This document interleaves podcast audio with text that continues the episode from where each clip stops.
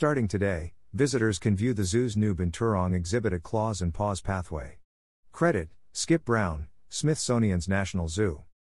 New animals, popcorn scented binturongs and fluffy Pallas's cat sisters. The Smithsonian's National Zoo and Conservation Biology Institute invites visitors to prowl the new Claws and Paws Pathway exhibit opening to the public today, Friday, May 27th. Visitors will encounter four species, including a North American porcupine, bobcats, and the zoo's newest residents, binturongs and Pallas's cats.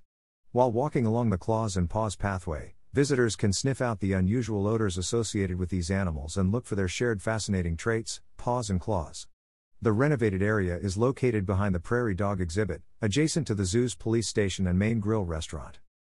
Claws and Paws Pathway is home to two shaggy and whiskered binturongs, a 10 year old male named Hank and a 9 year old female named Lola. Native to South and Southeast Asia, binturongs smell like buttered popcorn.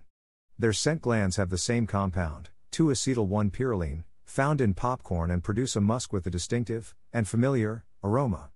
Although sometimes referred to as bearcats, they are neither bears nor cats and are members of the Viverridae family, along with other small cat like animals including civets and genets.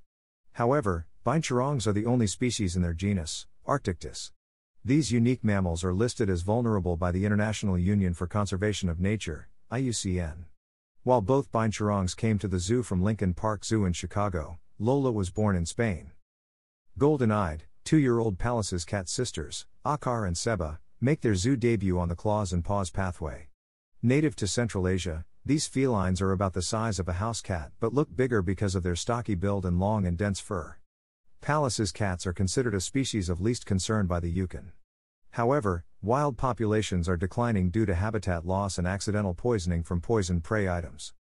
Bobcat males Cheese and Yoda and female Ollie communicate through scent, visual signals, and vocalizations such as bird like chirps called chortles. All three of the zoo's bobcats are rescues. While the IUCN considers bobcats a species of least concern, their native habitat across the United States is shrinking due to urbanization. Many of the bobcats that currently live in North American zoos were rescued due to injury, contracting a disease, or were orphaned.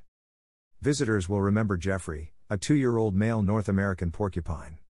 North American porcupines weigh around 20 pounds and are one of the largest rodents found in North America. Native to the United States, Canada, and northern Mexico, hunting by humans has caused their populations to decline.